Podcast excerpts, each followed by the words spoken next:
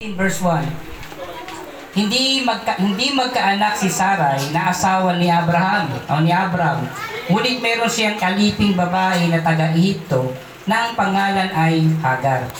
Sinabi niya, Abraham, dahil sa pinagkaitan ako ni Yahweh ng anak, ang alipin ko, ang sipingan mo, baka sakaling magkaanak siya para sa akin. Pumayag si Abraham at sinabi ni Sarah, sinabi ni Sarah at pinobayaan nga ni Sarah ang kanyang asawa na si Hagar upang maging asawang lingkod. Sampung taon na si Abraham na nanirahan sa Kanaan nang ito'y nangyari. Matapos sipingan ni Abraham si Hagar, nagdalang tao, tao nga ito, subalit nagmalaki si Hagar at hinamak nito si Sarah. Hindi ito sinabi dahil dito sinabi ni Sarah kay Abraham, ikaw ang dahilan ng paghamak ni Hagar sa akin. Alam mong ako'y ang ako ang nagkaloob sa iyo ng alipin kong ito. Bakit niya ako hinahamak ngayon? Siya'y nagdadalang tao. Si Yahweh na nga ang humatol kung sino sa atin ang tama. Tayo po'y manalangin. Panginoon, basbasan mo yung mensaheng aming pag-aaralan sa oras na ito. Amen. Pulutan mo kami, Panginoon, ng iyong uh, kapangyarihan. Dalatan mo kami, Panginoon. Bigyan mo kami ng iyong kapangyarihan na gagaling sa iyo. Na maintindihan po namin yung mensahe nito at maunawaan according to your will and plan. At salamat po Lord, buksan mo ang aming spiritual heart, spiritual mind, spiritual uh, spirit, O God, makita po sa amin ang salita mo, Diyos. At pangunahan mo kami sa oras na ito. At ikaw po mag-bless sa amin. Pagpangunahan mo po kami at ikaw po mamuna sa minsahero mo at ikaw po magtago sa kanyang likuran. Ikaw po mahayag, hindi ang kanyang karunungan, kundi ikaw po magbigay ng revelations sa oras na ito. Salamat po Panginoon at pagpalain po ang bawat nakaupo sa oksilyang ito. We pray ano man po yung nawala sa kanila, ano man po yung pinagdaanan nila, naniniwala kami na meron kang gagawin, meron kang pagpapalain at meron kang pagagalingin sa oras na ito. Salamat po sa iyong dakilang kamay sa pagpapala mo sa aming mga buhay. Sa pangalan ni Jesus, na aming Panginoon lahat ay magsabi ng Amen. Amen. Okay, sabihin mo sa iyong katabi. Okay. Huwag maingay. Okay, sabihin mo sa iyong katabi, huwag maingay. Okay. Handa na po ba tayong makinig? Okay, sabihin niyo po kung okay na, kung handa na. Sabihin po ay Amen. Okay, marami handang-handa na sila. Are you ready for the word? Ay, hindi kayo handa. Are you ready for the word? Salamat. Okay, yung message po na pag-uusapan natin, Jehovah Rohi. The God who really sees me. Ang Diyos na sadyang o palaging nakakakita. So, ang Diyos natin hindi bulad. Ang Diyos natin ay hindi duling. Kundi nakikita ng Diyos, tayo. Sabi ito ni Hagar, no? Jehovah Rohi.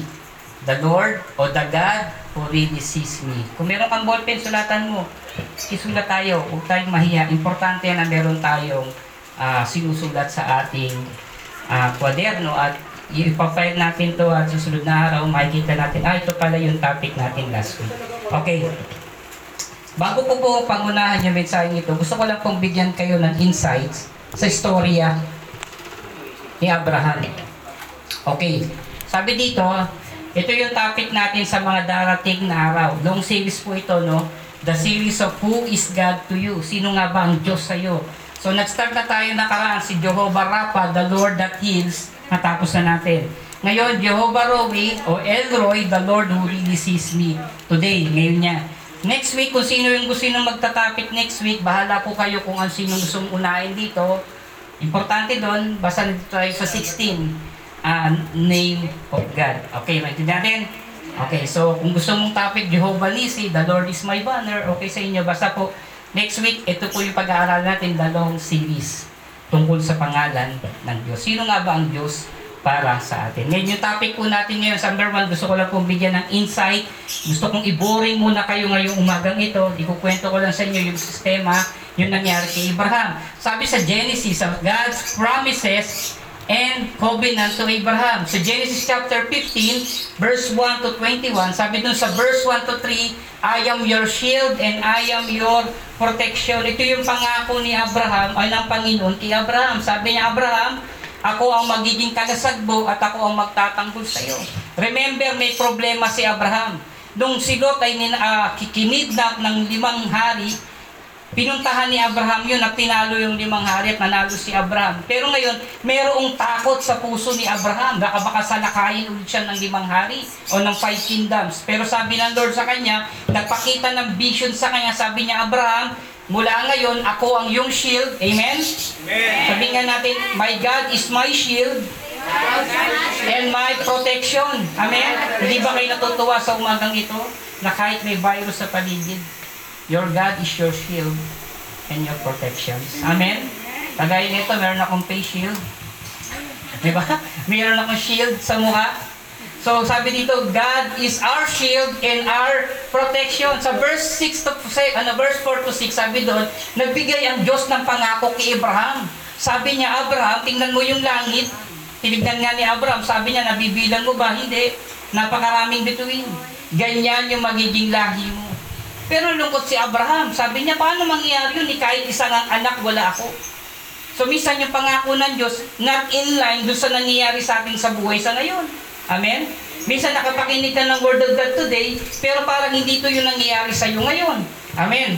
Amen. O ganun nangyari kay Abraham. Sabi dito sa verse 17, sa verse 7 to verse 19, God make a covenant. Nagkaroon ng sumpa ang Diyos kay Abraham. Ngayon, ito yung itsura ng sumpa. Ganito. Sabi niya kay Abraham, Abraham, magpwede ka ng mga hayop. Hatiin mo sa dalawa. Kumuha ka ng baka, hatiin mo sa dalawa. Kumuha ka ng ibon, hatiin mo sa dalawa. Ito yung ginawa nila. Yung baka, hinati sa dalawa. Yung, yung, yung, yung kambing, hinati sa dalawa. Sa basta lahat to, hinati sa gitna. So ngayon, pinag, pinaglagay dun sa kabilang gilid, napansin nyo parang merong libis. Na para yung du- dugo ng mga hayop hindi mapunta kung saan, kundi masala sa iisang lugar. Ngayon sabi po ng Old Israel sa, sa New sa sa sa, kung sa lumang panahon, sabi nila kapag daw ang dalawang bansa o dalawang tao ay magkakaroon ng kasunduan, ganito yung gagawin nila. Ngayon, bawat isa sa kanila ay dadaan sa gitna niyan. Yung, yung dugo na yan, dadaanan nila yan. Ako, ikaw, gagawa tayo ng sumpaan. Ngayon, sabi niya, dadaanan natin yung dugo na yan. Sabi niya, kailangan natin dumaan dyan. Ngayon, sa, sa pangitain ito, pinatulog ng Panginoon si Abraham. Doon lang ipinapakita na walang nakaakita sa Diyos. Amen? Amen. Bawal makita ang Diyos ng personal. Kaya ginawa niya, pinatulog niya si Abraham at nagpakita siya ng isang pangitain. Kaya nang sabi niya, Abraham, ito yung mga hain na ginawa natin. Ang ginawa ng Diyos, dumaan siya sa gitna. Hindi niya pinadaan si Abraham kasi may sumpa to eh. Bakit ulitin ko ah? Kapag ang isang ang isang individual dumaan sa covenant na to at hindi tunupad, ano yung ginawa sa hayop, gagawin siya hindi sumunod. Ano natin? Amen. Kaya sabi ni Lord, alam ko Abraham, mahina ka. Alam ko Abraham, madali kang magkasal. Alam ko Abraham, pwede kang hindi sumupad sa usapan. Kaya sabi ng Lord, ako ang tutupad. Hindi ikaw ang magtutupad, kundi ako. Naunawa natin. Amen. Ganyan kabuti ang Diyos. Siya, ang Diyos ang dumaan sa gitna ng covenant na to. Kasi alam niya na siya ay tutupad at hindi papako sa kanyang mga pangako. Amen po ba? Amen. Naniniwala po ba kayo ng pangako ng Diyos sa iyo ay hindi napapako? Amen. Amen? Ikaw ang mangako sa Diyos, hindi mo to pa rin, alam ng Diyos yun, Diyos pa rin siya. Amen. Pero ang tao, ulitin ko po, pag ang tao hindi sumupad sa kanyang pangako, kawawa ang tao, pero ang Diyos mananatili pa rin Diyos. Sapagkat sabi niya, Abraham, alam ko mahina ka, wala kang kakayanan, ako meron, ako ang dadaan. So pinapakita doon, hindi sisira ang Diyos sa kanyang mga pangako. Amen po ba? Amen. Palpakan naman natin ng Diyos. Tuloy natin ito. Pangalawa nangyari. Don't try to manipulate God's promises with human effort. Anong anong pangako ng Diyos kay Abraham? Abraham, magkakaroon ka ng anak. Amen. Pero sabi niya, Abraham, matanda na ako. Yung asawa ko matanda na rin at baog. Paano magkakaroon ng anak? So nag-isip si Sarah ng paraan. Sabi niya, pinagkaitan kasi ako ng Diyos ng ah, anak, kaya ako mismo ang gagawa ng paraan para matupad yung pangako. Alam niyo po, huwag natin pangunahan ng Diyos. May pangako ang Diyos sa iyo, huwag mong pangunahan. Kasi minsan yung promises ng Lord, inuunahan natin, kaya tayo nagkakaproblema. Sabi ng Lord, wait, pero ikaw hindi ka nag-wait, nangutang na. So, nung nagkautang, nagkabaon-baon, para matupad lang yung pangako ng Diyos, ano nangyari? Nagkaroon ng malaking problema. Ito nangyari sa kanila. Sabi dito, Genesis chapter 6 verse 1, hindi nagkaanak, hindi magkaanak. Ulitin ko ha, hindi magkaanak. Sino daw? Sarah. Si Sarai sa asawa niya si Abram. Pansinin niyo bakit hindi Sarai, hindi Sarah, kundi Sarai, at hindi Abram, kundi Abram. Kasi wala pa silang anak. Nung nagkaanak sila, naging Sarah na yan, at yung Abraham naging Abraham. Okay, ngayon wala pa silang anak. Ayun ang sabi ng Bible. Hindi magkaanak si Sarai na asawa ni Abraham. Alam mo, merong Hebrew word to eh. Ang ibig sabihin, the father of all many. Pero nung naging Abraham na siya, binago ng Diyos yung pang, the, the father of all nation. Amen? So sabi doon, ngunit mayroon siyang alipin babae at nagtaga Ehipto na ang pangalan ay Hagar. Importante ito ah, si Hagar. Siyempre, pinangunahan mo ang Diyos, hindi mangyayari yung promises ng Lord kasi inunahan mo. Hindi magiging maganda yung effort. Anong nangyari nung pinangunahan ni Sarah yung plano ng Diyos. Pinakailaman niya yung promises ng Panginoon. Genesis chapter 16 verse 2 to 3. Si Yahweh nga, ay sinabi nga ni Abraham, hi- dahil sa ipinanganak, ano, pinagkaitan ako ni Yahweh na anak, ng anak, ang alipin kong sipingan mo, sabi doon, baka sakali magkaanak siya para sa akin. Pumayag si Abraham sa sinabi ni Sarah. Ito problema nung unang panahon. Eh. First family pa lang, ito na problema. Yung lalaki, mas under yung babae. Yung babae, under yung lalaki. Sorry ah, sorry. Sorry. Hindi ko to gusto sabihin. Pero sabi dito, pumayag si Abraham sa sinabi ni Sarah. Si, si Adan at si Eva, pinangunahan ni no? Sino pinangunahan? Pinangunahan ni Eva si Adan. Ano sabi ng Panginoon? Dahil nakinig ka, dahil sumunod ka sa asawa mo, yung, yung bukid na paghihirapan mo, kakainin mo galing sa pawis mo. Siguro no, kung hindi siya sumunod, no, hindi tayo nahihirapang mga tra- mga lalaki mong trabaho. okay, sabi doon, pumayag si Abraham sa sinabi ni, no, ni Sarah. Pumayag siya eh. So nagka-problema. At si, kasi nga ang lalaki yung the head of the family. So dapat nasusunod yung lalaki sa decision. In every decision making, lalaki kasi dapat nasusunod. Kasi ang head ng, ang ng lalaki ang Diyos. Amen? Amen. Ah, Huwag po kayo magagalit ah. Bible lang to. Bible po to, hindi ako nagsabi.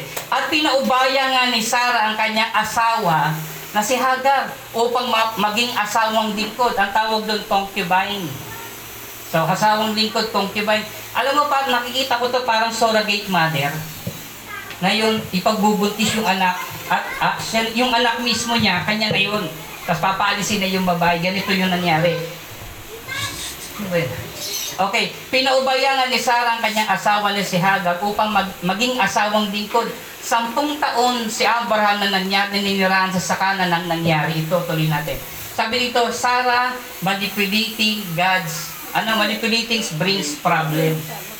Nung binam, ano, pinakialaman niya yung plano ng Diyos, nagdulot ito ng problema. Tandaan po natin, pag pinangunahan ng tao ang Diyos, iko, may problemang darating. Ito yung unang problema. Deprivation, hinama, tama. Na-deprive. Sino daw na-deprive? Si Sarah. Bakit? Siguro nung nagbubuntis si, si Hagar, laging hinihimas ni, ni, ni Abraham yung tiyang ni Hagar. Wow, baby.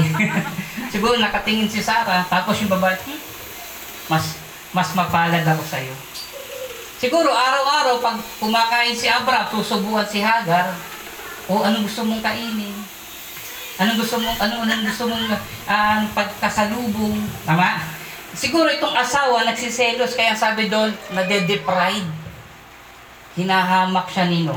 Siya rin na may kasalanan eh. Walang kasalanan si Hagar. Ang may kasalanan dito, si Sarah. So dahil may kasalanan siya, siya yung umaani nung ginawa niyang paikialam sa plano ng Diyos. Huwag natin pangunahan ng Diyos. Eh kasi pastor, gusto ko ganito gusto ko gawin natin. Alamin natin kung ano yung plano ng Diyos. Huwag natin siyang pangunahan. Kung ano yung gusto ng Diyos, yun ang sundin natin, hindi tayo magkaka-problema. Pangalawang naging problema na Sarah, na-despise. Kinamumuhian siya nino. Nagkaroon siya ng pagtamuhi sa kanyang sarili. Kasi bakit ako ang wala? Naunawa natin? Bakit siya meron? So nagkaroon siya ng pagkamuhi. So dahil yan sa ginawa niya, namuhi siya kanino? Sa kanyang sarili. Nagkaroon siya ng matinding galit, nagkaroon siya ng matinding selos, nagunawala ng kapayapaan ng pamilya. Naniniwala kayo? Yung dalawa asawa sa bahay, mapayapa kaya yan? Mahirap yan. Ang hirap niyan. Hindi yan maganda. Kaya na, walang kapayapaan sa pamilya. Kaya siguro araw-araw nagsasabuntan sila, no? Hindi ko lang alam, no? Wala tayong idea doon. Pero ang gusto ko lang ipakita, walang kapayapaan sa ganitong uri. Amin na, naunawa na yun? Ay yung makita mo nga yung asawa mo may ka-textmate, hindi ka na mapayapa eh. Sinong ka-text mo dyan? Bakit may password na yan? Amen? So wala ng peace. So sino gumawa ng problema? Si Sarah. Okay. Dahil sa problemang ito, mas binabuti nino ni Sarah, policy na lang si Hagar. Tama? Pero, nung, nung binabasa ko yung tatalatang ito, naluluwa ako. Kasi wala namang kasalanan si Sarah eh, eh si Hagar eh. Lahat ito'y pakala ni Sarah, pinangunahan niya ang Diyos. Ngayon kung ano yung merong tinatamasa si Hagar, is deserving niya yun. Amen? Kasi siya nagbuntis eh. Pero kung ano man yung nangyayari sa kanyang hindi maganda, hindi niya yun deserve. Amen? Naniniwala kayo doon? Hindi deserve ni Sar ni Hagar ang ganitong treatment kasi hindi siya nagplano dito. At ang plano dito si Sarah lang. Kaya kung meron man dapat magkaroon ng problema si Sarah. Kaya sabi ni Sarah, para matahimik ang pamilyang ito, dapat ang isang umalis. Siyempre, ang original hindi pwede. si Sarah ang umalis. Ay sino si Hagar ang pinalis ni Sarah. Alam nyo, nalulungkot lang ako. Siguro araw-araw minamalupitan ni Sarah si Hagar. Tama? Araw-araw hindi nagiging maganda yung trato ni Sarah kay Hagar kasi may selos siya eh. Meron siyang sama ng loob sa kanyang puso. Ito rin natin. The story, hello. The story of Hagar. Story ni Hagar. Sumagot si Abraham, piliin mo. Ah, alipin mo naman siya, kaya gawin mo sa kanya ang gusto mo. Pinagmalupitan nga, yung maliwanag ha, pinagmalupitan nga ni Sarah si Hagar, kaya ito'y tumakas. Sinalubong siya ng anghel ni Yahweh sa tabi ng isang bukal sa ilang na malapit sa daang patungo sa sur. Tuloy natin.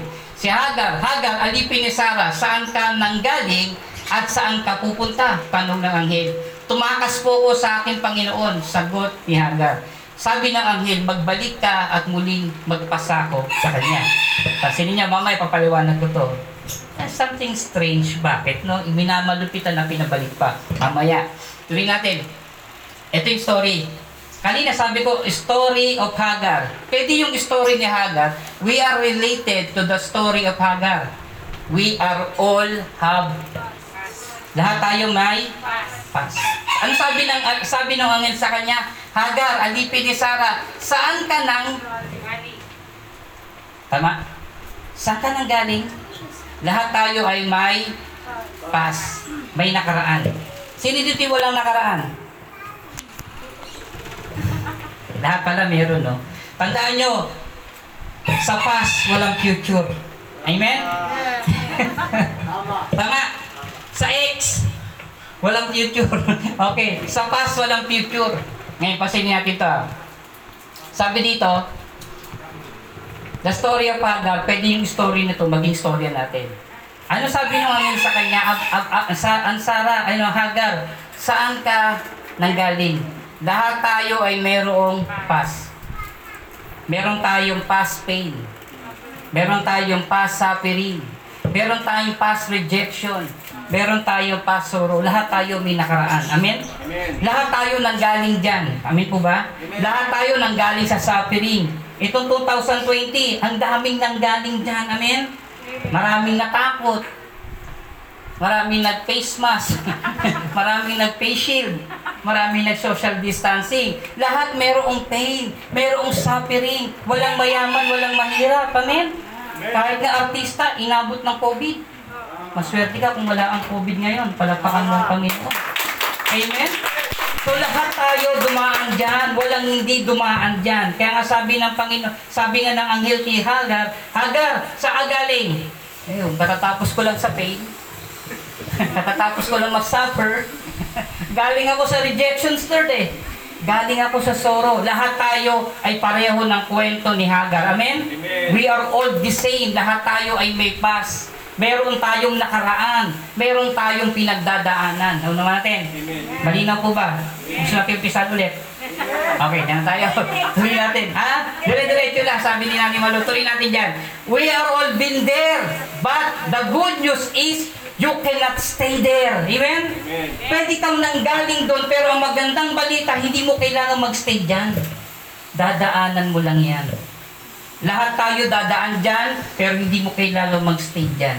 Hindi mo tahanan yung pain. Amin ko ha? Hindi mo tahanan yung suffering. Hindi mo daanan yung rejections. Hindi mo tahanan yung sorrow. Lahat tayo dumaan dyan. Hindi ka po pwedeng magstay dyan. Una naman natin. Okay, tuloy natin. Genesis 16 verse 7. But the angel of the Lord.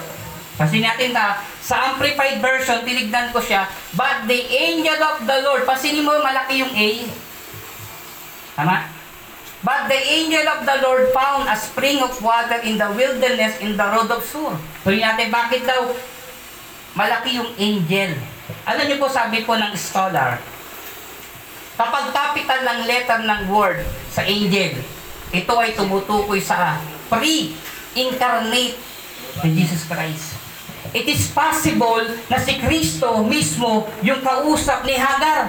Hello? Amen. Nung lumapit, wala pa si Jesus Christ sa mundo. Pero yung pre-incarnate, bumaba na siya para ano? Kausapin si Hagar. Ano natin? Okay. Nung kinausap niya si Hagar, sadyang binisita ni Jesus noong paman bumibisita na ang Panginoon sa atin. Ano naman natin? Amen. Nandun na siya, kaya nga sabi nga ng Bible, di ba? Bago likain ang mundong ito, nandun na ako, sabi ni Jesus. I am. Lahat ng nangyari sa mundong ito, lahat ng meron mang ginawa sa mundong ito, naggaling kanino? Kay Kristo. Amen? So kaya sabi doon, nandun na siya. Kaya yung kinakausap ni Hagar, si Jesus Christ yun. Amen? Naunawa natin? Amen. At sa oras na ito, sabi ng Bible, sino mang dalawa, tatlo, na nagkakatipon sa pangalan ng Panginoon, nasa pagitnaan natin. Ang Diyos. So, palapakan natin ang Panginoon. God is with us. God is never against you. God is with you and God is for you. Amen? Amen. Hindi siya galit sa iyo. Hindi siya galit sa atin. Siya ay sa iyo at para sa iyo. Ano natin? Tuloy natin. Sabi kanina, we are related to the story of Hagar. Bakit daw na tayo related sa story ni Hagar? We are all have futures. Amen? Amen. Lahat tayo ay mayroong hinaharap. Kung mayroon kang past, kapatid, tandaan mo may futures. Ang sabi dito, ano sabi ng Lord sa kanya? Saan ka pupunta? Kanina tinanong siya, Hagar, sa ka galing? Pas- Panginoon, galing ako sa pain. Kaya ngayon, anong plano mo? Saan ka pupunta? Tama po ba? Tandaan natin na, tinitingnan ng Diyos yung ating plano. Ano ba plano mo pagkatapos ng pain? Saan ka pupunta after ng pain? Saan ka pupunta after ng sorrow? Saan ka pupunta after ng rejection? Saan ka pupunta after ng discouragement? Dapat meron kang plano kung saan ka pupunta. Pagtapos mo mag-apply sa trabaho at na-reject ka, anong gagawin mo? Wala na, pastor. Matutulog na lang ako. O maghahanap ng iba. Yan ang maganda eh. Kapag dumanas ka nito, hindi ka kailangan magstay. Kailangan mo mag-looking forward. Amen? Kailangan natin magpatuloy. Hindi ka dapat manatili dyan. Kailangan mong magpatuloy sapagkat sa past walang future. Kaya nga sabi nga ng Panginoon, kay kay, Sa- kay Hagar, Hagar, saan ka nang galing? Galing ako sa pain. O, anong plano mo ngayon? Saan ka pupunta? Gusto ko pumunta dun. Gusto kong umalis sa pain. Gusto ko umalis sa sorrow. Gusto ko umalis sa rejection. Gusto ko umalis sa discouragement. May plano. Ang tao, meron din plano. Ang Diyos. Tuloy natin. Okay, bago ko yan tuloy, kaganina nasa jeep ako, nakita ko niya ata nagtatype. Ito yung napansin ko, no? Tinanong ng Diyos yung past. Saan ka galing? Tinanong din niya yung future. Saan ka pupunta? Bakit hindi tinanong kung nasaan siya ngayon? Na natin. Tinignan ko kanina ito habang nasa basa jeep ako. Sabi ko, tinanong ng Panginoon, ano yung nakaraan ni Sarah, ni Hagar? At saan pupunta siya ngayon? Pero bakit hindi tinanong kung nasaan siya ngayon? Alam mo kapatid, ito lang nakita ko revelations ng Lord sa akin habang nasa jeep ako. Today is the very best. Why? Ito yung araw at yung oras kung saan niya kinakausap ang Diyos. Amen. Amen. Itong itong itong araw na ito, yung presence, yung pinakamahalagang parte ng ating araw ay yung ngayon, kung saan kinakausap ni Hagar ang Diyos. Bakit? Ito yung maglilink sa kanya sa future. No? Amen. Ito ang magdadala sa kanya sa future. Kaya kapatid, nasaan ka ngayon? Oh, hindi, hindi ako nag-gets. Nasaan ka ngayon? Nasa church kung saan kinakausap ka ng Diyos. Amen. Palapakan natin ang Panginoon. Praise God! Importante sa atin yung today. Kaya nga sabi ng Lord, This is the day what the Lord has made. Ang sabi ng Bible, I will rejoice. Why? And be glad in it because kausap niya ang Diyos. Amen. Mapalad si sa Hagar, si Hagar, kausap niya ang Diyos. Yung pre-incarnated na Christ, yung mangyayaring Kristo, yung lalabas na Kristo, kausap na nino ni Hagar. Una natin. Tayo hindi natin makausap, pero siya, nakausap niya na. Pero ang tanong, paano niya nakausap ang Diyos? Kasi dumaan siya saan? Dumaan siya saan? Sa faith. Sorrow. Alam natin? Kaya nga humarap ang Diyos sa kanya. Kapatid, gusto ko lang ipahiwatig sa inyo sa umaga ito. Pag dumaan ka sa pain, yung today mo, hinaharap ka ng Diyos. May sinasabi ang Diyos sa'yo. Pastor, nawalan ako eh. Kapatid, nandito ka ngayon. Kinakausap ka ng Diyos para sa futures. Piniprepare ka ngayon ng Diyos para sa hinaharap. Kasi al, hindi alam ni Sarah, yung mangy- ni Hagar, yung mangyayari sa kanya sa hinaharap. Pansinin nyo ha, hindi sinagot, bitin ko ha, hindi sinagot ni Hagar yung tanong ng alin? Nung angel. Wala sa sinagot eh. Ano sabi niya? Tumatakas lang ako. Kasi hindi niya alam yung gagawin niya sa past. Kritika, hindi niya alam yung gagawin niya sa past. At wala rin siyang alam sa mangyayari sa future. Parang tayo, alam natin may nangyari noong 2020, hindi natin alam yung mangyayari 2021. Pero ang pinaka the best part is today, sapagkat may preparations ang Lord for 2021. Amen? Amen. May plano ang Diyos. May pangako ang Diyos.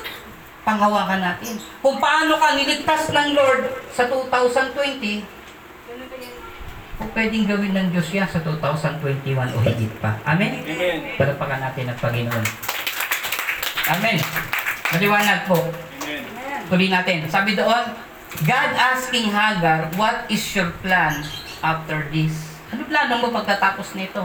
Alam ng Diyos na nanggaling si Sarah, at si Hagar sa problema. Alam niya na pinagmamalupitan siya ni, ni Sarah. Kaya sabi niya, si Hagar ay alipin ni Sarah saan ka nanggaling at saan ka pupunta. Tanong ng angel, tumatakas po ako sa aking Panginoon. Yan yung problema natin, no? Tumatakas tayo. Ayaw ng Diyos na may tinatakasan tayo. We should face our problem. Dapat natin harapin. Dapat natin harapin yung mga giants natin. Tandaan natin, walang David kung walang giant. At kung si David ay natakot sa giant at hindi humarap, walang King David. Amen? Bago lumabas si King David, meron munang giant. Ano natin? Kaya minsan dumarating tayo, huwag mong takasan yung problema mo, harapin mo sapagkat doon lalabas yung totoong ikaw. At doon mo makikita yung totoong Diyos kapag ginarap mo yung mga giants mo. We should face our fear in love, in life, di ba? Dapat natin harapin yung takot natin. Hindi mo sasabi ma-overcome ang isang bagay kung ito'y tinatakasan mo. Kailangan mo itong harapin. Sabi ng Bible, do not run. Alam niyo po ba sa Bible, 365 times sinabi ng Bible na do not fear. Ilan may ilang ilang araw sa isang taon meron tayo? 365 days. So ibig sabihin, sabi ng Lord, every day huwag kang matakot. Amen? Amen. Sakto eh. Every day dapat hindi ka natatakot. Kasi kung ang Diyos ay sumasayo, sino ang kalaban mo? Kung ang Diyos, sabi na, kaya nga sabi na ni, ng Panginoon kay Abraham, huwag kang matakot. Ako ang iyong shield and protections. Tuloy natin. What the angel advised to Hagar? Anong advice niya? Kaya nga sabi ko, huwag kang tumakbo, huwag kang tumakas. Ang sabi doon sa verse 9, sinabi ng anghel, magbalik ka at muling magpasakop sa kanya. Ang tanong, bakit pinababalik siya ulit? Ito sinasagot ko na yung tanong kanina. Bakit siya pinababalik ulit? Eh, eh inung-oppress na siya. Sinasaktan na siya. Pinagmamalupitan na siya. Naunawa natin? Pero bakit pinababalik siya? Hindi ba alam ng angels na nangyayari kay Sarah? Wala ba siyang idea sa nangyayari kay, kay Hagar? Sa ginagawa ni Sarah sa kanya? Alam niyo, meron pong idea si God. Pero ang tanong, bakit siya pinababalik? Dahil ito yung nakita ko, ah, sa akin lang ito. Because of connections and anointing. Amen. Pinag-aralan ko ito kagabi, sabi ko, bakit pa pinababalik? Kasi ang alam ko, pag na-oppress, dapat umaalis eh. Pag nasasaktan ka na, kailangan mo nang i-let go eh. Pero ito sabi, bakit ka hindi umalis? Dapat bumalik ka. Bakit? Ito yung nakita ko. Kasi si Abraham may pangako. Hello? Amen. Hello? Amen. Yun yung nakita ko eh. Si Abraham binigyan ng Diyos ng pangako at si Abraham mayroong anointing na galing sa Panginoon. Sabi sa Genesis chapter 15 verse 1, pagkaraan ng lahat ng ito, si Abraham ay nagkaroon ng isang pangitain. Sinabi sa kanya ni Yahweh, Abraham, huwag kang matakot. Ako ang iyong kalasag at ang iyong at mag-iingat sa iyo. Bibigyan kita ng napakalaking Katimbala. eh kung umalis ka, oh, pansinin mo, kung umalis si Sarah, ay si Hagar, kay Abraham, hindi niya matatanggap yung pangako. May gantimpala si Abraham. May blessing si Abraham. Hindi ko sinasabi ko kayo umalis sa church. Ang sinasabi ko lang, dumikit kayo dun sa mga taong may connections at may anointing. Si sa Haring Saul, hindi ko ah, si Haring Saul hari, pero lagi niyang kausap mga propeta ng Panginoon. Palagi siya nakikipagkwentuhan sa propeta, palagi siya nakikipagjamre sa mga propeta. Ano sabi kay Saul? Si Saul is the one of the prophets. Nai-impart na kay Saul yung, yung gift ng mga propeta. Pansinin mo yung mga kasama mo palagi. Isang araw ganun ka na rin. Naunawan natin? Alam mo ba yung basis ko nung araw? Hindi makabasag pinggan yan. Sobrang, ang tawag doon, mainhin, hindi makapagsalita laging, ngayon, ang tapang na. Pag sumigaw yun, tahimik na ako. Mas maingay na sa bahay. Oo. Kasi ninyo kasi laging kasama niya may ingay. Kaya naniniwala ko, the, the, the same feathers flocks Together. together. Kaya pa sinong pagka mga kasama mo makukulit, kahit hindi ka makulit, isang araw makulit ka na rin. Pag kasama mo magulo, kahit hindi ka magulo, isang araw magulo ka na rin. Bakit? Kasi palagi mong kasama. Kaya sabi ng Panginoon kay Hagar, Hagar, huwag kang umalis. Bakit? May connection eh. Si Abraham may pangako ako sa kanya. Si Abraham nilangisan ko. Para mapunta yung langis niya, yung pangako ko, ma- magkaroon ka ng impartation, huwag kang umalis. Amen po ba? Amen. Sabi nga ni Atan last week, Pastor, busog na busog ako. Sabi ko, kapag kasama mo ako, palagi kang busog. Totoo lang ha, kasi may connection eh. Kung saan ka kasama, kapag kasama mo yung taong may connection at may anointing, isang araw yung connection niya at yung anointing mapupunta sa iyo. Amen. Anong sabi ni Elijah kay Eliseo? Bigyan mo ako ng double portion sa anointing. Ano sabi niya? Sumunod ka. Hindi iniwanan ni Eliseo si Elias hanggang mamatay. Ano nangyari? Dalawang beses na pangyarihan ni Elias napunta kay Eliseo. Amen? Amen. Eh, minsan didikit-dikit kayo. huwag, kayong nalayo. Amen. Doon, pansinin nyo, kapag sumasama kayo doon sa mga taong prayer warrior, kahit hindi ka prayer warrior, matututo kang magdasal. Pero pag sumasama ka doon sa mga tamad, sorry, doon sa mga ayaw magdasa, ayaw mag-pray, palagi nag-YouTube, palagi nag-tiktok, isang araw, ah, dito ka na rin. Nagulat ako kahapon, pag silip ko sa YouTube, sa Facebook ko, nakita ko yung tatay ko. Hindi naman to nagti- nagtitiktok ngayon, nagtitiktok na rin. Kasama pa nanay ko, dalawa pa sila. Kasi nga, mayroong connections at mayroong anointing. Kapag palagi mo kasama malungkot, malungkot ka na din. Pag kasama mo palagi bigo sa asawa, isang araw, kahit walang ginagawa yung asawa mo, magdududa ka na. Amen po ba? Amen. Maliwanag po? Amen. Galit ba kayo? sorry, sorry. Ano sabi ng Panginoon? Bumalik ka. Alam ko nasasaktan ka. Alam ko nahihirapan ka. Pero nasa Kanya yung blessings. Huwag mo siyang layuan. Sa church, hindi lahat maganda. Ito to ah. Hindi lahat okay. Hindi lahat maayos. Walang church sa perpekto. Lahat dumaan sa struggle. Lahat dumaan sa pain. Ang pastor nagkakamali, ang church pastor nagkakasala. Pero kung ang pastor ay may connection at anointing sa Panginoon, huwag iwan ang church. Amen? pastor, may hugot ka. Wala. Meron akong connection at anointing. Amen? Kung gusto mong matuto mang preach, gusto mong umaling, dumikit ka sa mga taong marunong. Huwag kang dumikit doon sa mga walang alam. Dumikit ka dun sa may alam, may connection. Amen? Amen. Alam, pag naglalakad kami ni Atan, palagi kong tinuturo sa kanya everyday, Bible. At tatanungin mo yan. Yung mga sistema, yung mga technique, tinuturo ko sa kanya. Yung mga alam ko, sinishare ko sa kanya. Mga experience ko, alam niya na lahat. Yung aking mga downs, yung aking mga ups, alam na ni Atan. Kasi palagi kami magkasama. Kaya pag may blessing ako, May blessing. Meron din siya. Alabahan natin ang Panginoon. Praise God. Huwag po kayo matakot dumikit. Sabi ng Lord kay Hagar, Hagar, huwag kang umalis. Alam ko nasasaktan ka. Alam ko nahihirapan ka sa church. Alam ko nagdurusa ka. Huwag kang aalis. Bakit? Kapag pinagpala ko church na isa ka rin sa magkikinabang. Amen? Amen. Isa ka rin sa ibibless ko. Isa ka rin sa pagpapalain ko. Kapag binilis ang Lord ng church na yan. Ngayon nakikita mo pangit. Ano nakikita mo hindi maganda? Ngayon nakikita mo hindi maayos. Pero pag naayos yan, sasabi mo, isa ako dyan. Amen. Amen? Kasama ako dyan.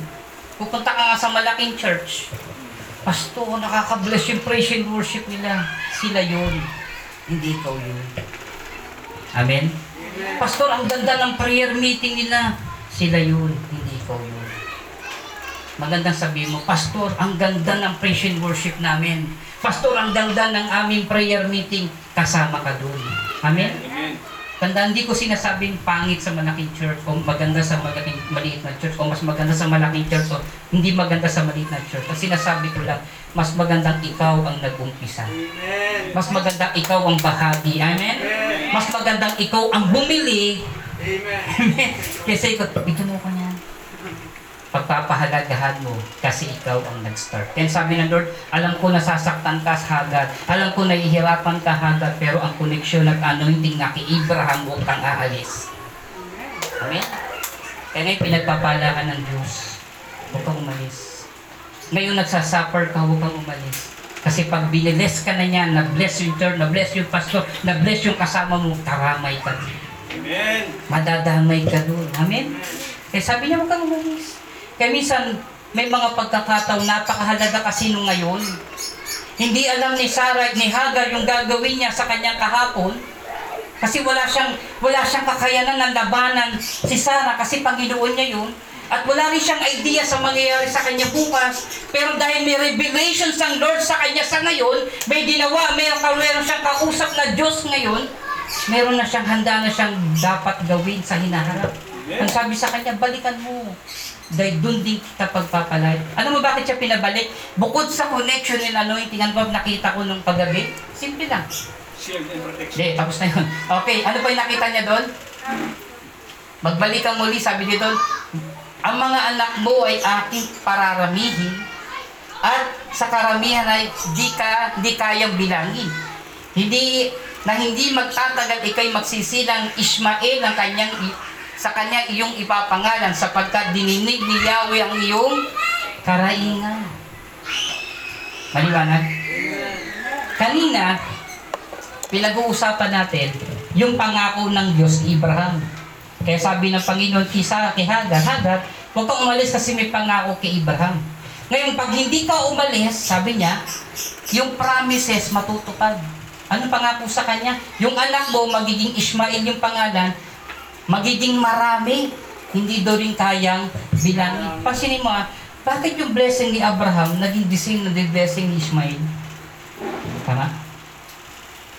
Kasi hindi umalis si Sarah, eh si Hagar. Kung ano yung meron doon sa connection, madadamay ka. Amen? Kapag dumidikit ka doon sa mga taong may connection, sa pastora, doon sa mga taong may connection, may anointing, madadamay ka. Kapag yung tao nakikita mo, palagi siya nagpipray, palagi siya nagbe-visitation, palagi kang sumasama sa kanya, yung anumang meron siya, matatanggap mo din. Kaya pansinin mo, promise to fulfill. Nagkaroon din siya ng pangako ah. Ano pangako sa kanya? Magkakaroon ka rin ng iyong anak mo. Ulitin ko lang ah. Ano problema ni Sarah kanina, ni Hagar kanina? Pinalaya siya. Wala siyang pupunta, mamamatay siya. Amen? Amen. Ano natin?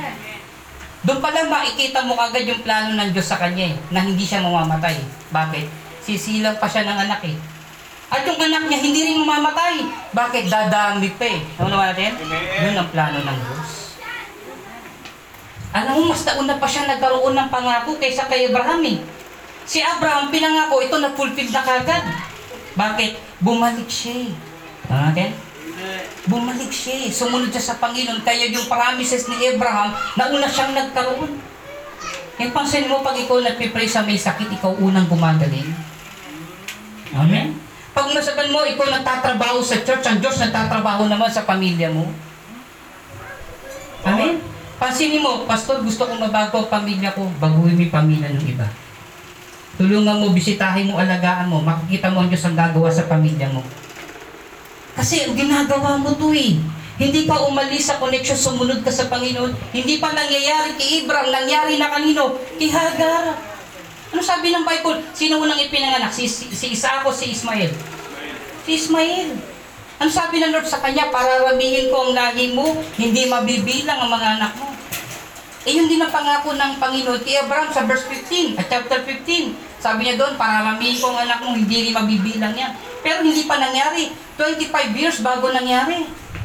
Amen? Amen. Eh, ito, kinabukasan nun, nung nagsilang, yun ang pangako ng Panginoon sa kanya. Ano yung minsan yung kinatatakutan natin kahapon? Yung kinatatakutan natin bukas? Pansinin mo, may magandang plano ang Diyos. Amen. Basta magstay ka lang. Ang umaayaw, hindi nagwawagi. Pero ang hindi umaayaw, nagwawagi. Amen? Amen? Kung saan ka tinawag ng Diyos, hindi ba? Kung saan ka nilagay ng Diyos, pagyamanin mo, alagaan mo, pag pinagpalay at isa ka sa maikinabang. Pero pag umalis ka dahil naghihirap na ang church, may problema ng simbahan, iniwanan mo. Pagdating mo doon sa sunod na church, may problema din yun. may problema rin sila. Mas malaking church, mas malaking problema. Amen? Pero kung dito pa lang, hindi mo iniwan kahit nagsasuffer ka, nahihirapan ka, pagpapalain ka ng Diyos. Kapag ang church nag-boom, pag ang tao nag-boom, binilis ng Lord, isa ka doon sa sumusuporta sa taong iyon, pagpapalain ka ng Panginoon. Amen? Amen. Ano sabi ng Bible? Kapag may pabinetos ka, kapag ang isang tao pumunta sa bahay mo, pinainom mo ng ba't isang basok tubig, i-reward ka ng Panginoon. Hindi ng tao, kundi ng Diyos. Kaya we bless okay namin, ano, Pastor, daling mo to. Pastor, daling mo to. Kahit, Dinadala ko kasi gusto ko i-bless siya ng Lord eh. Amen. Amen. Gusto ko pagpalangin siya ng Panginoon. Dati maramot ako sa blessing. Pag may nag-aabot siya, sabi ko, mas mahirap pa sa akin to. Nakakaawa naman, pero hindi. Wow. Tanggapin mo kasi para i-bless siya ng Panginoon. Amen. Kaya sabi doon, ang mga anak mo ay aking pararamihin at sa kanyang karamihan na hindi kayang Bilangin. bilangin. At hindi magtatagal. Si Abraham tumagal. Dito, hindi magtatagal. Ikaw ay magsisilang. Ishmael ang kanyang pangalan sapagkat dininig, dito panin niyo pa, dininig ni Yahweh ang iyong Karaingan. kapatid good news. Amen. Lahat ng pain, lahat ng suffering, huwag kang umalis, papakinggan yan ng Panginoon. Amen? Palapakan natin ang Diyos. Kapag pupunta ka dito, umiyak ka, Panginoon, i-bless mo ang church. Lord, i-bless mo po kami. diringgin ni Yahweh ang iyong nadasal.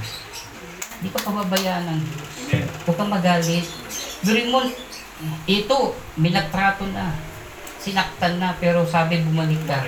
Gawin mo pa rin na mabuti, maglingkod ka pa rin sa Kanya.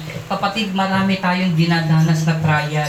Nawawalan tayo, na, nagkakaproblema tayo, sinasaktan tayo ng ibang tao, mahalin natin sila back then. Huwag tayo mag-break even, huwag tayong gumanti. Ang Diyos ang bahala sa kanila. Huwag tayong mapagod sa paggawa ng mabuti. Balikan mo. Kahit pinalayas ka, balikan mo. Kasi minsan, na, ang dito pinapakita lang dito, pag mag-asawa, pag nag-aaway na, hindi dapat solusyon ng hiwalay. Balikan mo. Balik. Amen. Yung ex. ex yun. Sabi ni Jackie, Pastor, ex ka sa akin. Tuloy natin. What what is the angel advice to Hagar? May advice ng Panginoon, Panginoon kay, kay, kay Hagar. Balikan mo muli, pasakop sa kanya. Napasabi ko na to kanina. Okay. We are related to story of Hagar. Saan daw, saan daw tayo nakaka-relate sa story ni Hagar? We are all experience God. Sino dito nakapag-encounter na sa Panginoon? Amen. Yung nakita na si Lord. Nakaharap na si Lord, nakausap na si Lord. Amen. Sinong, eh, tatlo lang? Nakakahawa naman. Okay. We are all experience God encounter. Verse 6, uh, Genesis 16.13. Kaya nga sinabi ni Hagar sa sarili, talaga bang nakikita, talaga bang nakikita ko rito ang Diyos? Nagulat siya kasi nakita niya yung Panginoon eh. Talaga bang nakita ko ang Diyos na nakakita sa akin hanggang sa ngayon? Buhay pa rin ako kasi walang tao na nakakita sa Panginoon. Hindi ko ah, na pwedeng mabuhay. Dahil sa sobrang kapangyarihan ng Diyos, sobrang liwanag ng Diyos, walang sino man na po pwedeng makatapat sa harapan ng Panginoon. Kaya nga si Abraham nung nagpakita ang Diyos sa kanya, pinatulog. Si Moises pinatalikod. Diba? Yung batok lang yung nakita kasi wala nakakita sa kaninginan ng Diyos. Kaya ang ginawa niya, pinababa niya yung kanyang anak, si Jesus Christ, para makasama natin. Amen? Amen. Okay, sabi dito, at buhay pa rin ako, kaya nga tinawag niyang si Yahweh ng ganito. Siya sino tumawag? Si Hagar ang tumawag kay Yahweh na ikaw ang Diyos na maka- nakakakita. Alam mo, binasa ko na ang Bible. Lahat ng Bible, lahat ng referring sa pangalan ng Diyos, no? Walang sino man ang nagpangalan sa kanya maliban kay Hagar. Ano yung tatlong problema ni Hagar? Number one, si Hagar kasi ay, amen. Si Hagar kasi alipin. Alipin. Hindi siya kabilang sa lahi ng Israel, taga-Egyptian siya. Pangalawa, babae siya. Pero nagpakita ang Diyos sa kanya. Ang babae noong time hindi binibigyan ng pansin. Hindi binibigyan ng authority ang mga babae noong unang panahon. Hindi sila kabilang sa mga bilangan. Hindi sila bilang. Pero to si Agar, pinapakita lang dito na kahit alipin ka, kahit hindi ka bilang sa lahi ng Israel, pwede mong tawagin ng Diyos ng Diyos. Pwede mo siyang bigyan ng pangalan according to your needs. Ano naman din? Ang Diyos, pwede mo siyang tawagin kahit sino pa siya, depende sa pagkakilala mo sa Kanya. Ano sabi ni Hagar? Nakikita ko ang Diyos at nakikita ako ng Diyos. Kaya sabi niya, ikaw ang Jehovah Rohi, the Lord who really see. Nakikita tayo ng Diyos. Ikaw ang Diyos na nakakita. We are all related to story of Hagar. We are all experience God encounter and God will introduce Himself to you. Kung nagki kung ang Diyos nagpakita sa iyo, ang Diyos magpapakilala sa iyo. Amen? Amen. Hindi ko ah, kung ikaw ako ay nakipag, nakipagtagpo sa Panginoon, imposibleng hindi magpakilala ang Diyos sa iyo. Kaya nga si Hagar, nakilala niya kagad ang Panginoon. Sabi niya, ikaw ang Diyos na nakakita. Ikaw ang Diyos na hindi bulag. Ikaw ang Diyos na hindi duling. Amen? So sabi niya, nakikita mo ko at nakikita kita. Kaya tinawag niyang Jehovah Roi or El Roy, the God who really sees. Tuloy natin to. Jehovah Roi, El Roy, the God who really sees me. Sabi, nakikita ako. Kaya nga sinabi ni Hagar, sabi, talaga bang nakikita ko rito ang Diyos na nakakita sa akin hanggang sa ngayon, buhay pa rin ako. Kaya nga tinawag niyang Yahweh ng ganito, ikaw ang Diyos na nakakita. Tuloy natin. Do not use, uh, God not only see you, but He knows your name. Ulitin ko ah, hindi ka lang nakikita ng Diyos, kundi alam ng Diyos yung pangalan mo. Ulitin ko ah, Hindi ka lang nakita ng Diyos, kundi alam pa ng Diyos yung pangalan mo. Pansin mo sa unang verse pa lang ha, Genesis chapter 6 verse 8. Ang sabi? Kilala siya. eh. Hagar, alipin ni Sarah. Alam ni alam, alam ng Diyos anong pangalan niya. Hindi lang siya nakita ng Diyos, kilala pa siya. God knows you. Kilala ka ng Diyos, kilala ako ng Panginoon. Hindi ka lang nakikita ng Panginoon. Ito yung magandang balita. Hindi ka lang nakikita ng Diyos sa malayo, kundi kilala ka pa ng Diyos. Maraming verse sa Bible niyan. Sabi doon, Matthew 10.30 But even the hairs of your head are all numbers. Kahit daw yung buhok mo, bilang daw ng Diyos. Nabilang mo na ba yung, buhok natin? May nagbilang na niyan. 10,000 daw, ang, ang dami. Dami, 10,000. Pero sabi ng Bible, hindi ka lang kilala ng Panginoon, kundi sabi niya, pati buhok mo, bilang niya. Ganun katindi, no? Napakadaming tao sa mundo, billions of billions.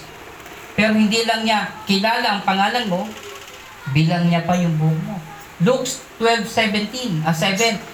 Why even the hairs of your head are all numbered? Fear not, huwag kang matakot.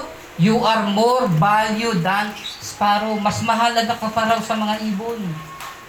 Amen? Tuloy natin. John 3.16 For God so loved the world that He gave His only begotten Son that whoever believes in Him should not perish but have everlasting life. So sobrang pag-ibig niya, hindi ka lang niya kilala, hindi niya lang bilang yung mga buhok mo, hindi rin niya na, hindi ka rin niya pababayaan. Sabi niya doon, pati yung anak niya, ibibigay niya para sa iyo. Amen. Amen.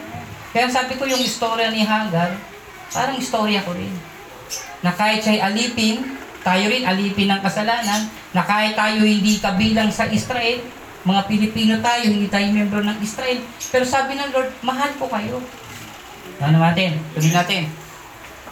Romans 5.8 But God showed His love for us in what while we are sinners, Christ died for us na kahit daw tayo makasalanan, namatay si Kristo para sa atin. Tuloy natin, Isaiah 49.6 Jerusalem, hindi hindi kita malilimutan.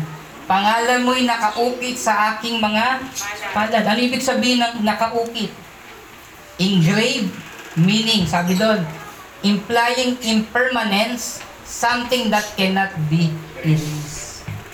Hindi ka na pala kilala ng Diyos. Yung pangalan mo, inukit pa sa kamay. Para ano? Sa, sa, ating ngayon, tato. Ito, inukit pa sa kamay para hindi daw mabura. Hindi ka ba natutuwa na ganyan ka kamahal ng Diyos? Marahil nawalan ka nga.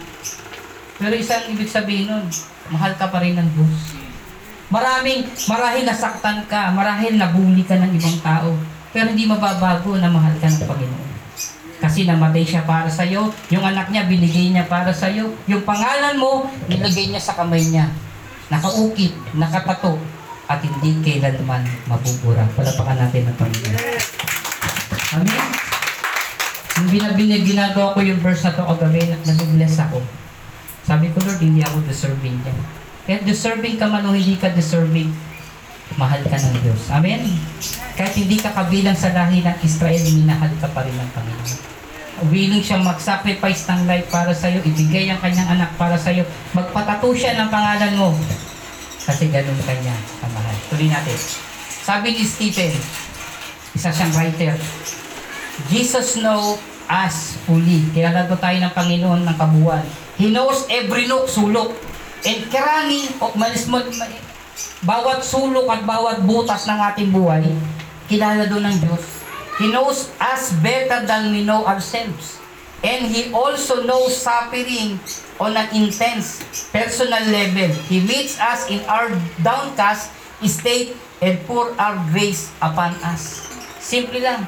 Kahit nasa, ha- nasa top of the mountains ka at nasa valley low ng buhay mo, nandun ang Diyos kilala ka ng Panginoon. Kahit nasa nasa tanyagan ka na, kahit marami kang pang blessing, kilala ka ng Panginoon. Na kahit sa pinaka ma- pa- ma- malalim na parte ng buhay mo, kilala ka pa rin ng Diyos. God knows you fully. Kilala ako ng Diyos, kilala tayo ng... Kaya nga pagka tayo may problema, huwag kang mahiyang lumapit sa Diyos. Pastor, nagkasala ko, lumapit ka pa rin. Tandaan natin, gusto kong sabihin yung absolute grace. Yung absolute grace, hindi mo kayang pantayan ng kasalanan mo yung biyaya ng Diyos. Sobrang pag-ibig ng Diyos sa iyo, yung kasalanan mo, hindi niya napapansin. Ang napapansin niya yung pagmamahal na sa iyo. Kahit gaano kalaki yung kasalanan ng anak, kahit gaano kakulit yan, pero yung pag-ibig ng magulang sa anak, hindi yan kayang pantayan. Kasi ganun din ang Diyos para sa atin. Meron tayong Ama sa langit at alam ng Diyos yung ating pangangailangan. Hingin mo lang, lumapit ka lang, tutulungan ka ng Panginoon. Sabi ng Bible kayo na binasa natin, dininid ni Yahweh ang daing ni Hagar. Tayo, istorya natin to. Para tayo si Hagar, may istorya din. God, God not only see you, but He knows your Needs. needs. Amen. If we need comfort, kung kailangan daw natin ng comfort at ng care, sabi ng Psalm 17, ay 147 verse 3, He heals a broken-hearted, binding up their wounds, curing their pains and sorrows. Sabi ng Lord, yung sugat mo, yung broken-hearted mo, kaya pagalingin ng Panginoon. Kayang i-remedyohan ng Diyos, Jehovah Rapha. The God is the, the, the curing God. Ang Diyos ang nagpapagaling. So, sulat niyo na lang yung verse na yan. Marami pa yan. Masulat niya na. Sige, tuloy-tuloy nila.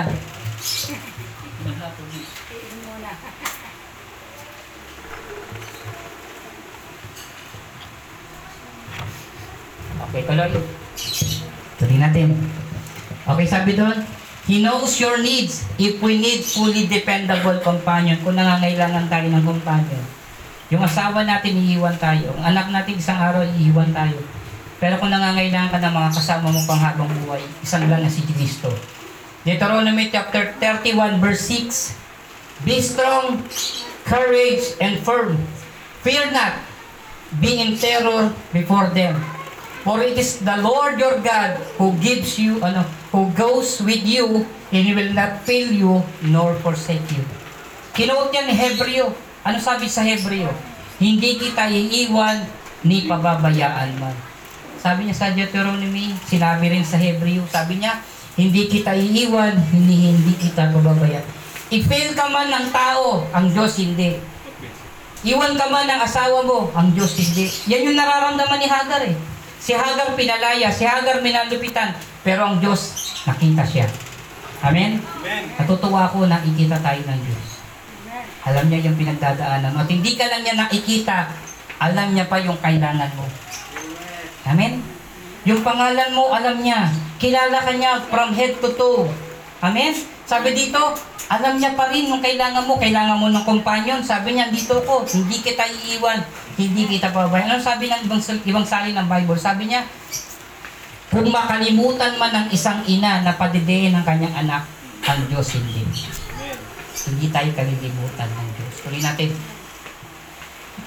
He knows our needs if we need someone to understand our weakness. Kung sino man nakakaintindi ng ating kahinaan. Yung asawa minsan hindi ka maintindihan. Ito ba na pangasawa ko? Siya ba to? Isang anak natin, hindi natin. Magulang natin, hindi natin maintindihan. Pero si Kristo, naiintindihan tayo. Sabi sa Hebrew 14, verse 4, verse 40 to 16. Kaya nga, magpakatagdag kayo sa ating pananampalataya dahil sa mayroon tayong dakilang pinakapinunong pari na pumasok sa kalangitan. Doon mismo sa harapan ng Diyos, siya'y walang iba kundi sino? Si Jesus na anak ng Diyos. Ang ating Panginoon, ang pinakapunong paring ito ay nakakaunawa sa ating mga sa ating mga Kahinaan. kahinaan. Sapagkat tulad natin, tinukso siya sa lahat ng paraan, subalit kailaman hindi siya nag Kasala. kaya nga't huwag nga tayo mag-atugubling lumapit kanino? Sa trono. Sa trono ng mahabaging Diyos. Guruin mo. May problema ka, nasasaktan ka, tinutokso ka. Huwag kang lumapit sa tukso. Lumapit ka kanino? Sa Diyos. Amen. Amen. Kapag pagka nakakaramdam ka po kapatid ng sakit, nakakaramdam ka ng hindi maganda, nakakaramdam ka ng oppression, tayo ng Panginoon, lumapit ka sa trono sa mahabaging Diyos. Upang makamtan natin ang habag at kalinga sa panahon ng ating Pangangailangan. The times of troubles. Nandun yung awa ng Panginoon. saktan ka sa opisina, inaway ka ng boss mo, huwag mong awayin. Lumapit ka sa Diyos. Bigyan ka ng asawa mo ng sweldo kulang, lapit ka sa Diyos. Bakit kulang? Bakit ito lang? Bakit? Ayan. Yan. Lapit ka sa Diyos. Huwag mo nang awayin. Huwag ka na makipagtalo. Kulang eh. Huwag ka na magalit. Kulang na nga eh. Pag-aawayan mo pa. Lapit ka na sa mahabaging Diyos. Na sabi doon, sa panahon ng ating pangangailangan. Every time you need, kailangan mo ng care, kailangan mo ng someone na tulingon, kailangan mo ng makakaintindi sa'yo. Hindi ka nila maintindihan kasi may problema din sila. Pero ito, lumapit ka sa mahabaging Diyos. Ano pang kailangan natin? If we need material supply, amen? Sino nga kailangan ng material supply? Wala. Ayaw talaga nila. Salamat sa isa. Okay, if we need material supply, ang pangako ng Diyos, Matthew 6, 25 to 36, ah, 26. Kaya ang sinasabi ko sa inyo, huwag nga kayong mabalisa tungkol sa inyong kakainin at sa inyong iinumin upang kayo'y mabuhay o tungkol sa susuotin ninyo sa katawan. Hindi bagat ang buhay higit na mahalaga kaysa pagkain at ang katawan kaysa sa damit. Masdan ninyo ang mga ebon. Palapakan natin yung mga ebon. Masdan nyo ang mga ibon. Hindi sila nagtatanim, hindi umaani. O kaya nga nagtitipon sa kamalig, ngunit pinapakain sila ng yung amang nasa langit. Hindi bagat higit kayong mahalaga kay saan? Sa mga ibon. Ano na? Ayun nga, maingay yung ibon. okay, sino sa inyo ang makapagpapahaba ng kanyang buhay kahit isang oras mamagitan ng kanyang pagkabalisa? Kagabi akala ko patay na ako. Patotoo ko lang. Pahiga na ako ng ano ng ng ng higa, mga alas 12:30 yata ng gabi yun, natapos sa gumawa ng tatay. Sabi ko, bukas ko na i-continue kasi masakit na yung ulo ko eh. Pagkahiga ko, di na ako nakahinga. Sabi ng misis ko, bakit? Kinakabog ko na yung dibdib ko, hindi na ganun ko. Walang, walang tibok, wala. Tapos tumayo pa rin ako, sabi ko, Lord, bukas mag-speak ako. Kung kukunin mo ako ngayon, paano ko mapipreach to? Naupo ako sa isang, sa isang, sa isang couch, pahinga. Pero wala talagang tibok. Ginaganon ko, kinakabog ko na yung dibdib ko. Wala talaga. Pero nakakatayo pa rin ako. Pero nararamdaman ko na nawala ng hangin na pumapasok sa katawan ko tumayo ako, sabi ko, naalala ko yung Santa Sina. Kahit hindi na ako nakakahinga, nag- nag-pray ako, sabi ko, Lord, naniniwala ako na pagagalingin mo ako. Yun lang ang kinain ko, tsaka tubig. Tapos nahiga ako. Pagkagising ko, sakto alas 6. Sabi ko, buhay pa ako. Nagpapasalamat ako sa Panginoon. Ano yung kailangan mo? Hindi mo kayang pahabain ng buhay mo, amen? Pag gusto kang kunin ng Panginoon, makukuha niya kahit anong oras. Kaya sabi kong ikaw nag-aalala ka sa pagkain, sa damit, isipin mo yung buhay mo. Walang ibang pwede magpahaba ng kundi ang Diyos. Amen? Natatakot ka, nahihirapan ka, nagsasuffer ka. Isipin mo lang, hindi yan pahabain ang buhay mo. Kahit magtrabaho ka na magtrabaho, mag-overtime ka na mag-overtime, kumita ka ng malaki, hindi niya kayang pahabain ng buhay mo. Ang Diyos pwede.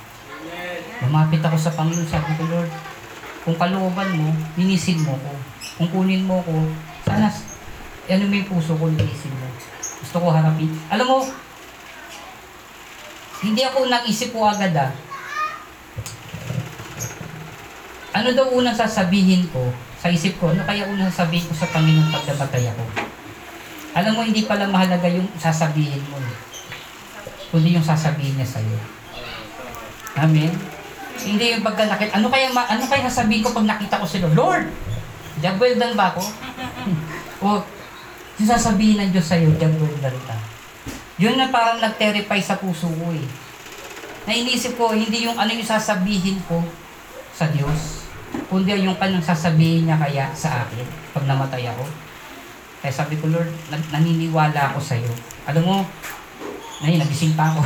Salamat sa Diyos. Sino ang makapagpapahaba ng kanyang buhay kahit saglit sa isang oras sa pamagitan ng kanyang pagkabalisa? Bakit kayo nababalisa tungkol sa pananamit? Isipin ninyo kung paano tumutubo ang bulaklak sa parang. Hindi sila tatrabaho, may gumagawa man ng damit. Ngunit sinasabi ko sa iyo, kahit si Solomon na pinakamayaman, hindi nagpakadamit ng sangsing ganda ng isa sa mga bulaklak na ito. Kung dinaramtan ng Diyos ang damo sa parang na nabubuhay ngayon at kinabukasan din ay gagatong sa kalan, kayo pa kaya kay liit ng inyong pananampalataya sa Kanya. Kaya nga't huwag na kayong mag-alala, mag-alalang baka kayo'y kapusing sa pagkain, inumin o damit. Hindi bagat ang mga hintil ay nababahala tungkol sa mga bagay na iyan. Alam ng iyong amang nasa langit ang kailangan ninyo, lahat ng iyan. Alam ng Diyos na kailangan mo eh. Ngunit, higit sa lahat, pagsikapan ninyo na kayo'y pagharian ng Diyos at mamuhay ng ayon sa kanyang kalooban at ibibigay niya sa inyo ang lahat ng inyong kaya nga't huwag na kayong mabalisa sa paraan ng araw ng bukas dahil ang bukas ay bahala sa sarili nito sapagkat sapat na ang iyong mga suliranin bawat araw. Yung problema mo, ngayon lang yun. Huwag mo hindi yung bukas. Bukas na yun. Hindi mo alam yung mangyayari bukas eh. Ako, hindi ko din alam kung buhay pa nga ako kanina eh. Pero pinaubaya ko na sa Panginoon. And God is good and He is good to us. Amen? Palapakan naman natin ang Diyos dyan. Praise God. Hallelujah. Praise God. Last time, magkamot na tayo. If we need God's peace, kung kailangan natin ng peace, 1 Peter 5.7, Cast the whole your cares, all anxieties, all your worries, all your concern, once and for all. On Him, He cares for you affectionately and cares about you watchfully. Tuloy natin Psalms 55 verse 22. Cast your burden on the Lord, He releasing the weight of, of it, and He will sustain you. He will never allow constantly righteous to be moved. Sabi ng Muba, made to sleep, fall, or to play. To fail.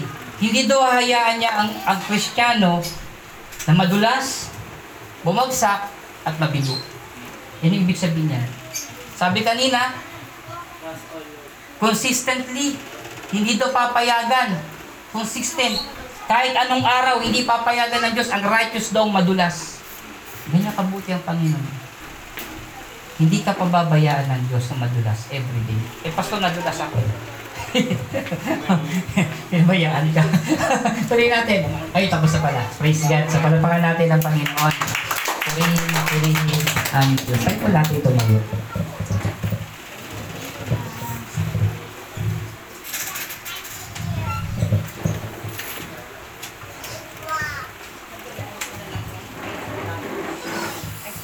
Praise God. Hallelujah. Sa oras na ito, tulad ni Hagar, kanina, the story of Hagar is the same the story of me. Pareho tayo ng storya. Pareho tayo na ng storya. Meron tayong nakaraan at hindi natin alam yung bukas. Walang kasiguruhan yung bukas. May pinagdaanan tayo, walang kasiguruhan ng bukas. Pero ang pinakamahalagang parte yung ngayon. Ngayon. Kung saan nakakausap ng Panginoon si Hagar. Alam mo kapatid, this is the day that the Lord has made. You need to rejoice. Minsan naiisip mo,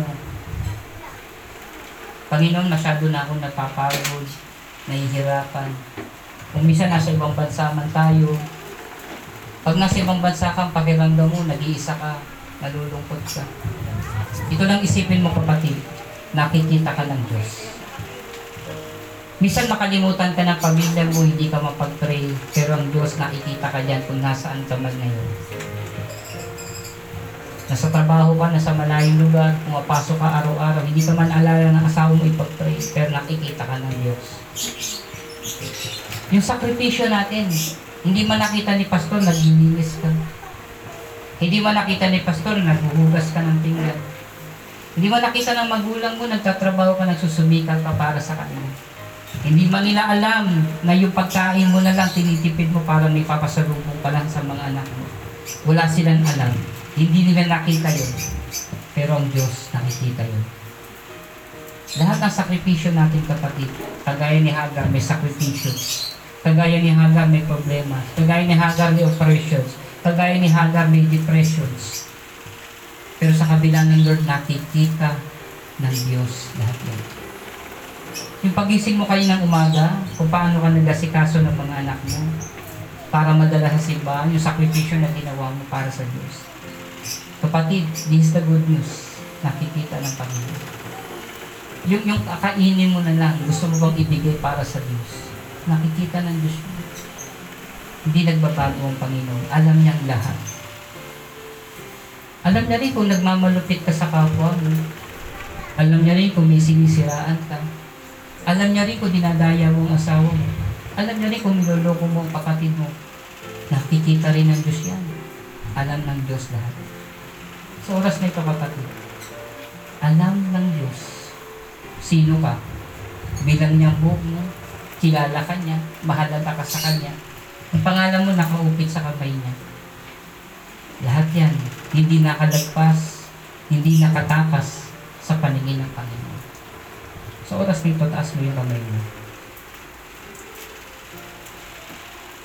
Lahat tayo nanggaling sa 2020. Natakot, nangamba para sa ating kalusugan, para sa ating mga magulang, para sa ating mga kapatid. Natakot sa virus, nangamba. Ilang buwan walang pasok, tatlong araw lang ang pasok, yung iba nawalan ng trabaho. Nakikita ng Diyos lahat yan. Lahat tayo nanggaling dyan, iisa tayo ng pinanggalingan. Isa rin tayo ng kinatatakutan at isa lang din yung problema natin. Yung 2020. Sa kabila ng lahat na yun, hindi ka tayo pinabayaan ng Diyos. Nakita ng Diyos yung kailangan mo. Nakita ng Diyos yung paghihirap mo. Nakita ng Diyos lahat ng sakripisyo. Mabuti man o masama, nakikita ng Panginoon. The Lord who really sees me. Tulad na to, tas natin ulit kamay natin. I-declare natin ngayon sa Diyos. Ano yung pinanggalingan mo? At saan ka pupunta? Ano yung plano mo? Sabihin mo ngayon sa Panginoon. Lord, galing ako sa pain. Gusto kong makalaya sa sakit. Galing ako sa broken heart, Panginoon. Gusto kong makakita ng bago. Gusto kong maging malaya, O Diyos, galing ako sa pagkalitin. Meron akong sakit ngayon, Lord God, gusto kong gumaling. Kapatid, ano yung pinagdaanan mo ngayon? Ano yung pinagdadaanan natin? Ano man yung pinagdadaanan mo ngayon? Sabihin mo sa Diyos. At ano yung gusto mong gawin ng Diyos para sa iyo? Cast all your cares upon Him because He really cares for you. Sabihin mo lahat sa Panginoon ang lahat ng iyong kailangan, lahat ng iyong alalahanin, sapagkat mayroong isang Diyos na nakakita at nagmamahal sa atin. Usapin natin siya.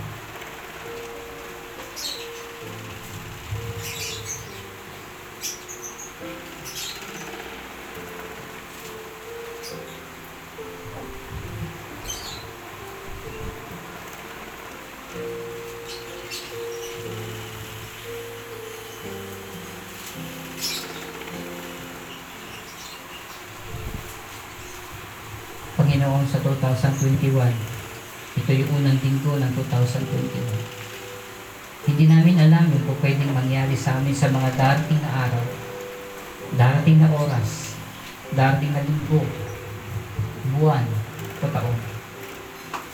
Pero isa lamang, Lord, yung aming pinangahawakan. Kilala mo ako, alam mo ang pangalan ko, at concerned ka sa akin. Father God, tulungan mo kami na panghawakan yung mga pangako mo.